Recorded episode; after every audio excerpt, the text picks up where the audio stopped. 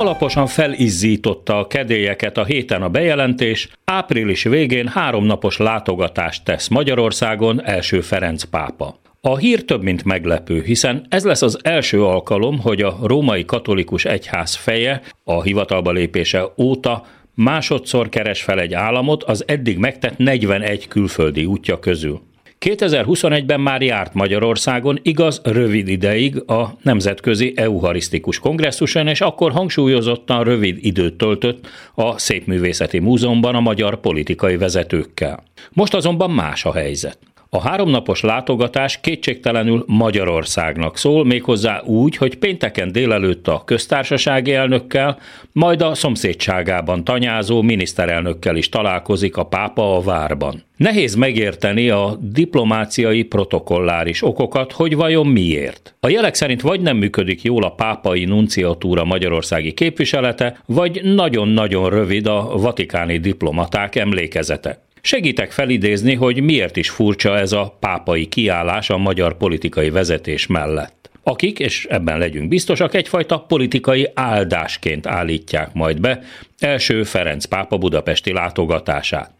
Ugyanazok, akiknek a fizetett bértolnokai nem is olyan régen még demens öregembernek titulálták Ferencet, csak azért, mert a földközi tengerből kimentett menekülteket fogadott, és arra biztatta a katolikus egyház tagjait, hogy mutassanak keresztényi könyörületet az életüket mentő emberekkel szemben. A magyar katolikus egyház azokban a napokban lenyelte a nyelvét, és hallgatott, mint a hal a szatyorban. Az argentin származású pápa pedig nagyon is jól tudja, hogy a katolikus egyház miféle legitimációt adhat egy-egy diktatúrának a puszta jelenlétével hiszen személyesen is átélte Buenos Airesben a tábornokok véres leszámolásait a 70-es, 80-as évek fordulóján.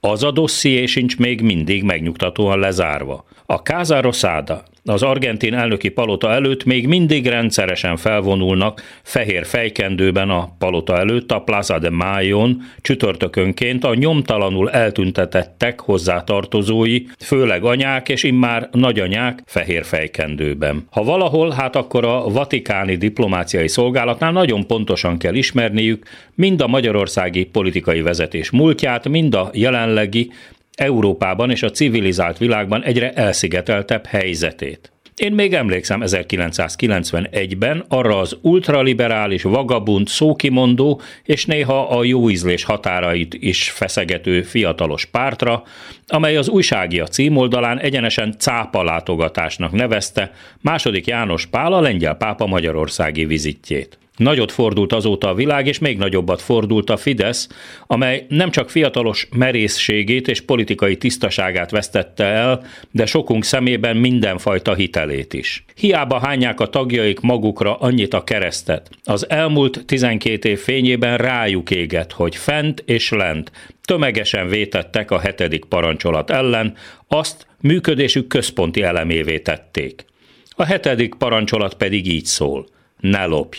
Ezt a rendszert legitimálja háromnapos látogatásával Ferenc pápa, akármit is mond a szűkkörű találkozókon az őt fogadó vendéglátóknak, vagy bármit is hirdet a nyilvános szentmiséken. A Vatikánban nyilván jól tudják, hogy miért. És a magyar katolikus egyház ismét megnyugodhat, évekig megint nem kell szembenéznie sem a tagjai által elkövetett súlyos bűnökkel, sem Európa egyik legszégyen teljesebb rezsimjének, az Orbán rendszernek a buzgó és aktív támogatásával. Mindez, tegyük hozzá, szépen hoz a katolikus konyhára, hiszen soha annyi palotát, kúriát, ingatlant, kórházat, egyetemet és iskolát nem kapott a magyar katolikus egyház, mint az elmúlt 12 évben. Annyit, hogy újabb állami 10 milliárdok nélkül pusztán a hívek adományaiból működtetni sem tudná azokat. Jól ismerjük a farizeus választ erre, hogy az egyház közfeladatokat is ellát. Csak hát erről éppen a közt, vagyis a népet nem kérdezték meg, hogy vajon tényleg akarja-e az adófizetők pénzét papi pompára költeni, vagy lenne annak jó helye a magyar költségvetésben máshol például a szegény családok gyermekeinek a támogatásánál. Fontosnak tartom leszögezni, hogy az Istenhit, már ha van ilyen valakinek, az egyik legszentebb magánügy. Senkinek semmi köze hozzá. De nagyon fontos különbséget tenni az intézmény, vagyis az egyház és a hit között. A kettő ugyanis távolról sem ugyanaz. Nagyon nem. Lengyelországban egyébként már is felvetették, hogy a pápa ugyan miért nem oda látogat, vagy a háború sújtotta Ukrajnába. Ott nagyobb szükség volna mind a lelki támogatásra, mind a háborúban megnyomorítottak vigasztalására. Van benne igazság.